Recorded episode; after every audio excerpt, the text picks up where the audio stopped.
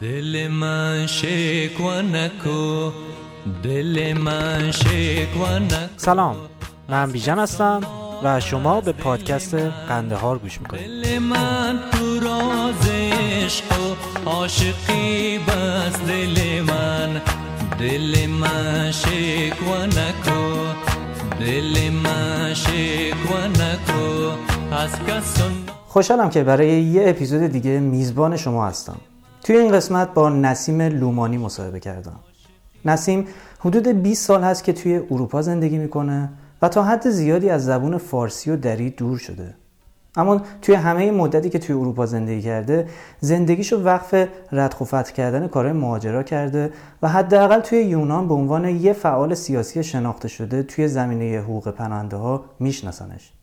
چون از قبل می‌دونستم که با نسیم راحت تر می‌تونم در مورد اجتماع و سیاست حرف بزنم ازش خواستم که با من در مورد نژاد پرستی و تعصب نژادی صحبت کنه. مصاحبمون یه خورده طولانی شد اما من سرآخر حرفاشو edit کردم و با کمتر کردن کامنت های خودم سعی کردم بیشتر روی حرفای نسیم focus بشه. من نسیم هستم نسیم لومانی متولد افغانستان. کمک هایی که کردم تو سازمان های بیشتر سازمان حقوق بشری مثل دبان حقوق بشر عفو بین الملل بعد به صورت آزاد برای بعضی ژورنالیست ها کار کردم بعضی یا کارهای آزاد ترجمه گرفتم انجام دادم. از نسیم در مورد مهاجرت حس افغان بودن توی ایران و نجات پرستی پرسیدم. اون با داستان خفاش شب شروع کرد. خفاش شب و بعضی یادشونه. غلام رضا خوشرو که به خفاش شب معروف بود توی بهار سال 1376 مرتکب نه فقره تجاوز جنسی و قتل شد و چند ماه بعد که دستگیر شد پروندهش به عنوان یکی از مهمترین پرونده های جنایی توی ایران به ثبت رسیده بود. در ایران چند بار اتفاقای خیلی مهم افتادن در این رابطه که تاثیرگذار است رابطه افغان با ایرانی یکی از این اتفاق اتفاقایی بود که من خودم ندیدم اما خیلی وقتی کم قبل از اینکه من بیام تو ایران اتفاق افتاده بود. این قضیه خفا شب بود. یه داستان خیلی جالبی از یه ایرانی که خودش رو افغانی معرفی کرده بود. دخترای دانشگاه رو میکشت تجاوز می‌کرد بعد میکشتن. وقتی خودش رو معرفی کرد به عنوان افغانی چندین نفر مردن. چون تو هر دهاتی حتی تو هر دهاتی که افغان زندگی می‌کرد مورد حمله قرار گرفتن. یعنی مجازات جمعی به جرم یک کسی که حتی اگر افغانی هم بود اون شخص که نبود. افغانی هستن که در ایران متولد شدن در ایران بزرگ شدن در ایران سالها تلاش کردن به مدرسه برن سالها تلاش کردن به دانشگاه برن. کسایی بودن که استعدادهای خیلی بالایی داشتن اما هیچ وقت فرصت اینون پیدا نکردن که بتونن کاری انجام بدن. شاید برای اکثریت این کسا این تاثیرات منفی همیشه باهاشون باشن بعض وقتا سخته بتونی باش کنار بیایی وقتی هم مهاجری در یک کشور زمان زیادی میمونی در یه موقعیت خیلی خاصی قرار می‌گیری. از یه طرف از اون جایی که اومدی هر روز دورتر میشی. از طرف ده به اونجایی که زندگی می‌کنی هی میری و هیچ نمی‌رسی. تا چی میگم؟ یعنی در هوا هستی. بین اینوان بین اینجا و اونجا.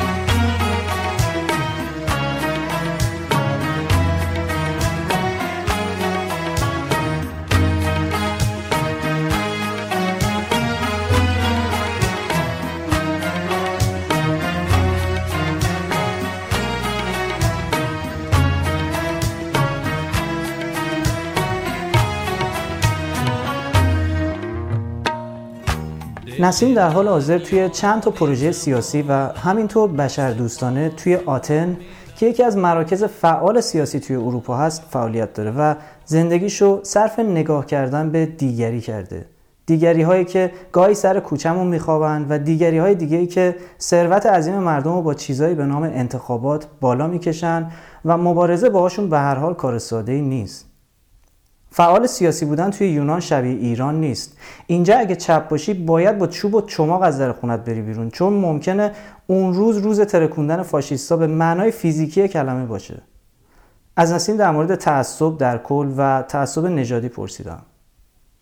در هر کشور می‌تونه متفاوت باشه. در یک کشور می‌تونه مثلا تعصب کاملا جامعه لباس مذهبی داشته باشه. از یک کشور مسیحی که مثلا یه دفعه ای از مسلمان خوششون نمیاد فکر می‌کنه مسیحی بودن بهتر است از مسلمان بودن.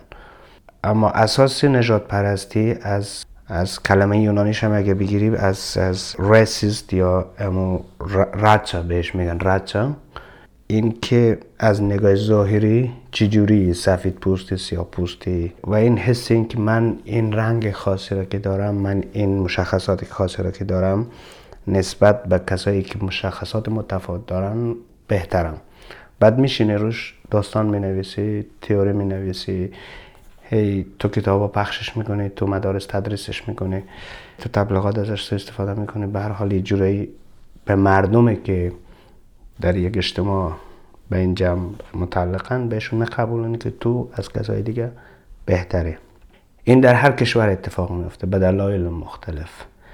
و شرایط بحرانی به شدت میبخشه در ایران مخصوصا بعد از سقوط شاه و انقلاب که در 79 فکر کنم در ایران اتفاق افتاد بعد از اینکه ایران مجبور شد بینان دولت بدون کشور مجبور بود به حال دوباره هویت ملی شد دوباره ایجاد کنه سعیش برای این بود که دوباره احساس کنه یا دوباره ایجاد کنه یه چیزی که مثلا ایرانی بودن افتخاره.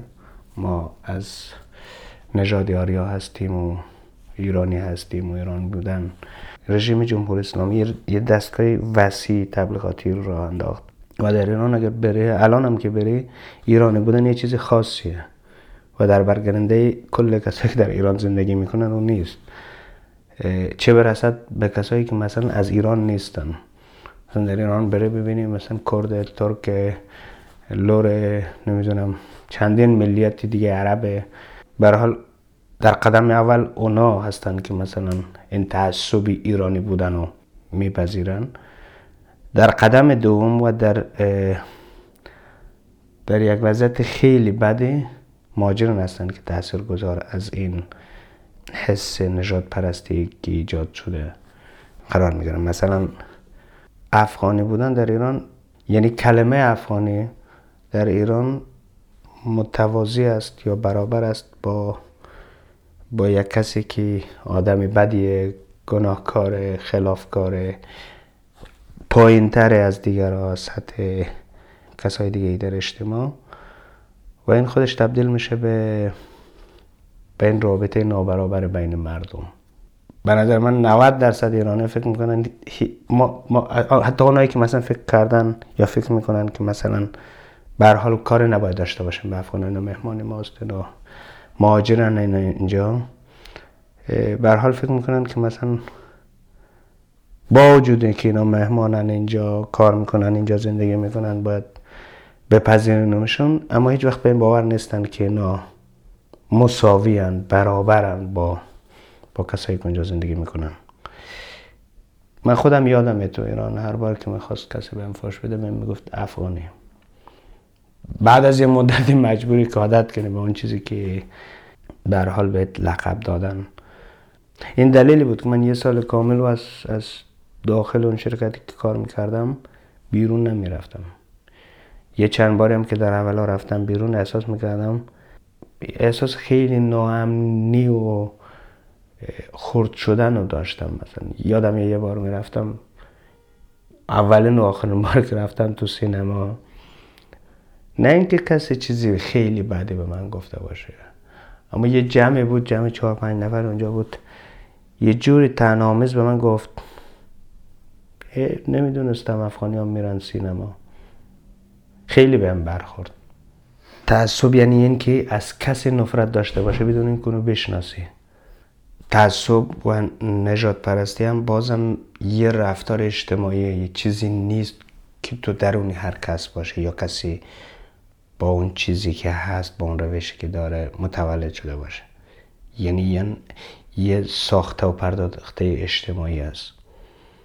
و این ساخته و پرداخته اجتماعی چیزیه که تو از خونه از مدرسه از اجتماع برس می‌بری. با ایرانی که اینجا می‌شناسی باشون آشنا میشه اینه که وقتی از ایران میان بیرون وقتی درد مهاجرت رو میچشن وقتی زجر مهاجرت رو می‌کشن وقتی متوجه میشن که چقدر سخته. یه وقت یه دفعه قرار میگه وسط یه مردمی که زبان تو متوجه نمیشن یه مردمی که درد تو نمی‌فهمن یه مردمی که در کل درکت نمی‌کنن. و تو مجبور هستی که ثابت کنی که تو دیگه یه فیل نیستی. تجربه وقت متوجه میشن که چقدر سخت افغانی بودن در ایران.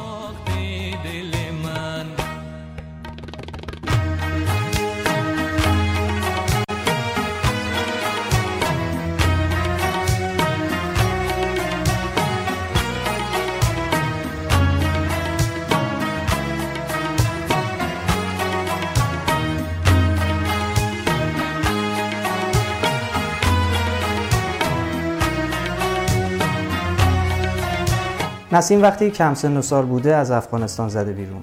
ازش پرسیدم اگه یه چیزی توی افغانستان وجود داشته باشه که هیچ وقت نخواد از هویتش دور بشه و اونو خیلی دوست داشته باشه اون چیه؟ بعضی چیزایی هست که از دوران کودکی به یادمه اون چیزایی که فکر کنم هیچ کجا نمی‌دونی پیداش کنی.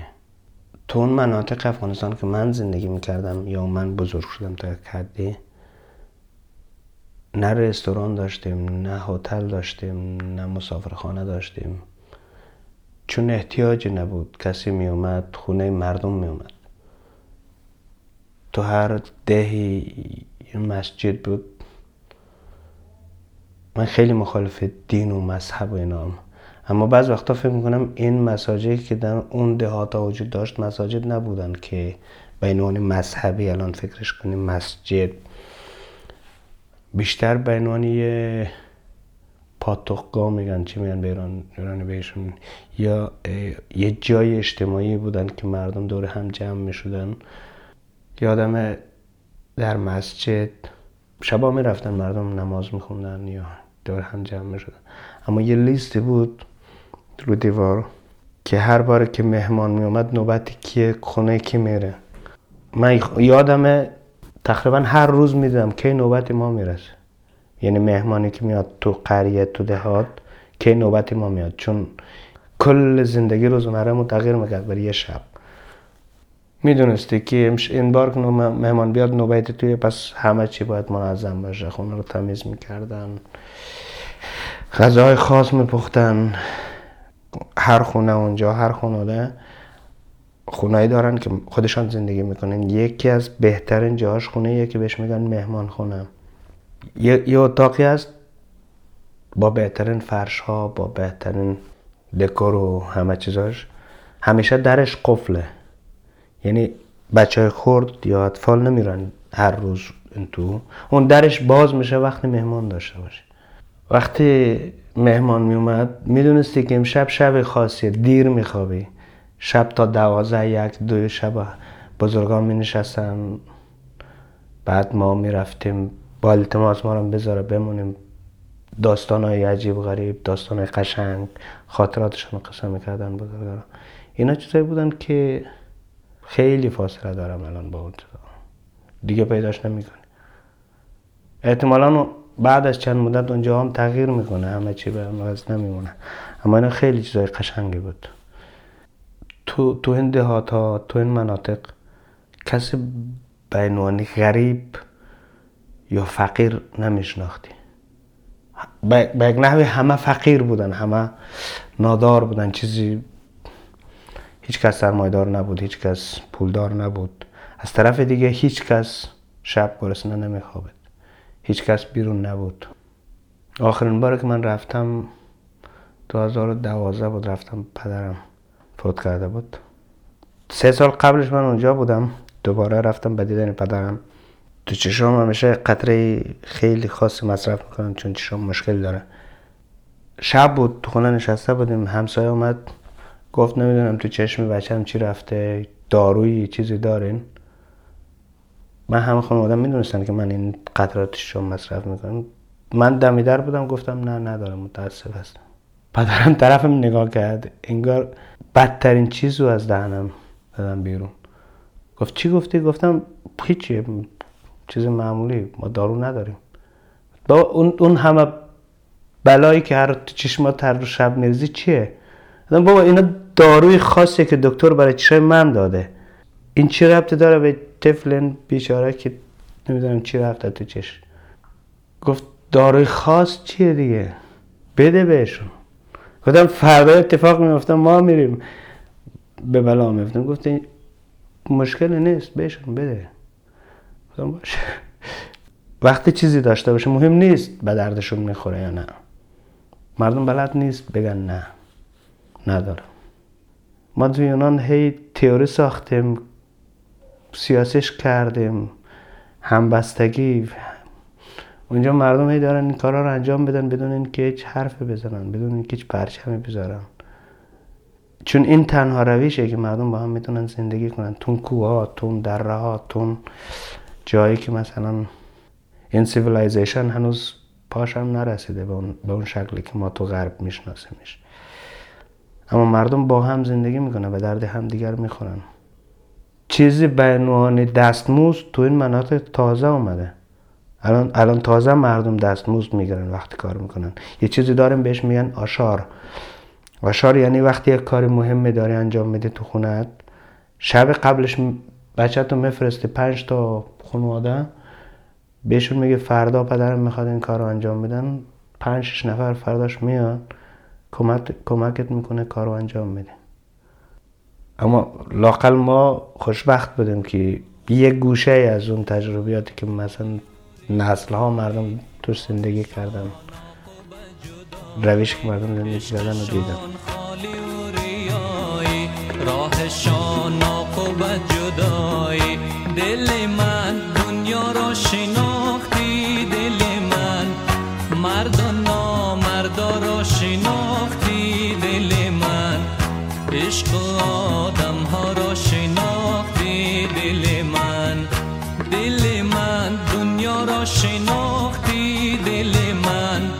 مرد و نامردا را شناختی دل من. عشق آدم ها را شناختی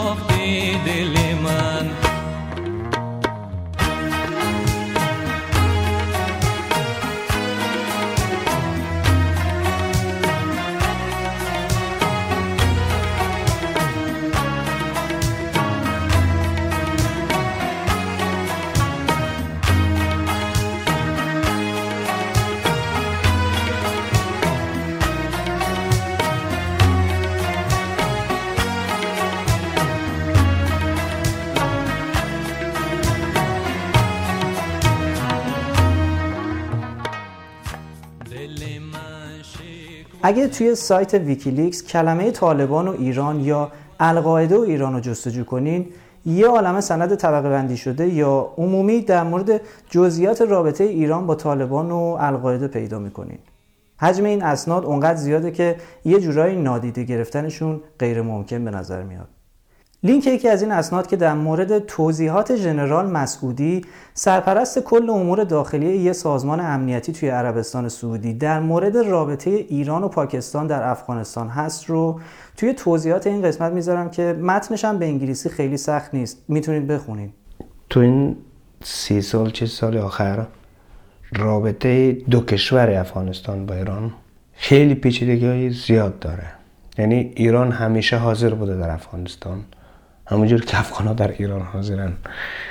این یه رابطه مستقیمی است که بین این دو کشور صورت می‌گیره. ایران همیشه سهم داشته در تحولات افغانستان. ایران احزابی که در افغانستان ساخته بودن تحت حمایتش بود پول می‌دادن بهشون. اما به حال سهم ایران یا رابطه ایران در افغانستان مثل رابطه یکی با لبنان داره با سوریه داره با فلسطین داره. ایران در افغانستان نیز شریک جنگ نیابتی است و صد درصد تاثیرات داره رابطه روی که مردم این دو کشور کشور مقابل چجوری می‌بینن.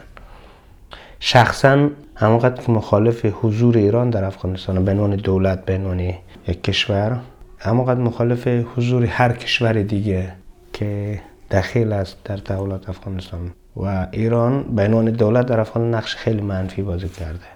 مثلا الان ایران با سوریه سر سخت از طالبان حمایت می‌کنن. چون طالبان با آمریکا می جنگن. در دوران جنگ داخلی ایران با شیعه افغانستان کمک مالی داشت. 18 سال آخر ایران به هر نیرویی که علیه آمریکا به جنگ کمک می‌کنه. و این به این معناست که ایران به سنی های افغانستان کمک می‌کنه به طالبا اون موقعی که شیعه افغانستان ایران رو دوست داشتن چون کمکشون می‌کردن الان زیرا نفرت دارن که به کسایی کمک می‌کنن که نسل کشی می‌کنن در افغانستان. تاجرش چی میگم؟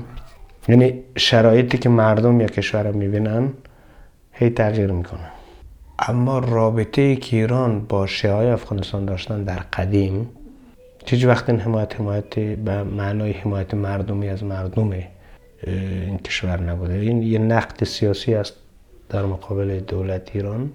در تعاملات درونی افغانستان نقش داره. یکی از نفرت هایی که طالبا از شیعه افغانستان دارن این که قبلا با ایران همکاری داشته. گذشته که الان طالبا خودشان تحت حمایتی ایرانه. یعنی حمایت کاملا مالی و تسلیحاتی می‌گیره از ایران دل من دنیا را شناختی دل من مرد و نامردا را شناختی دل من عشق و آدم ها را شناختی دل من دل من دنیا را شناختی دل من. به رسم اپیزودهای قبلی از نسیمم خواستم کوتاه در مورد محل تولدش بگه زولت غزنی ولسوالی جاغوری منطقه لومان. بیمارستاناش دانشگاهش اکثریت گردانندگانش زنن. رئیس پلیس منطقه زنه. تو انتخابات اکثریت کسایی که انتخاب میشن زنن. یعنی زنا خیلی آزادن تو منطقه. البته در افغانستان.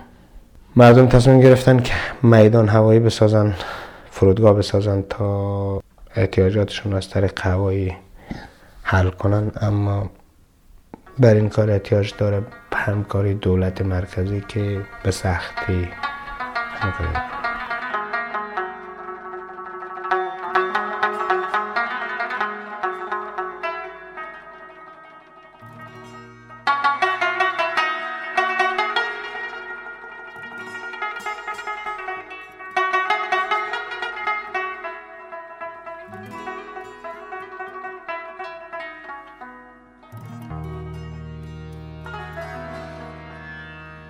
دل من شکوه نکو دل من شکوه نکو.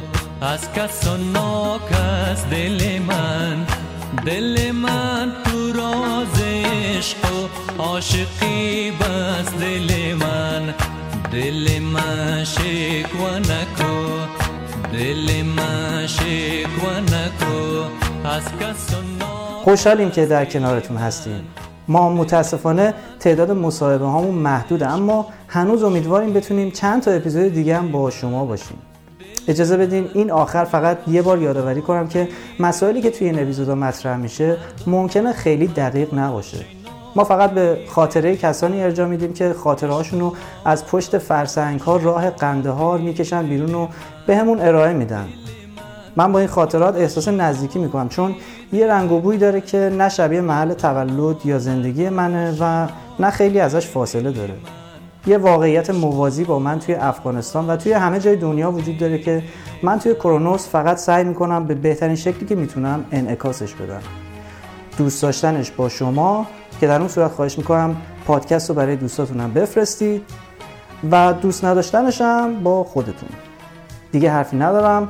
پادکست ما رو می‌تونید هر جایی که دوست داشتین بشنوید شب و روزتون بکام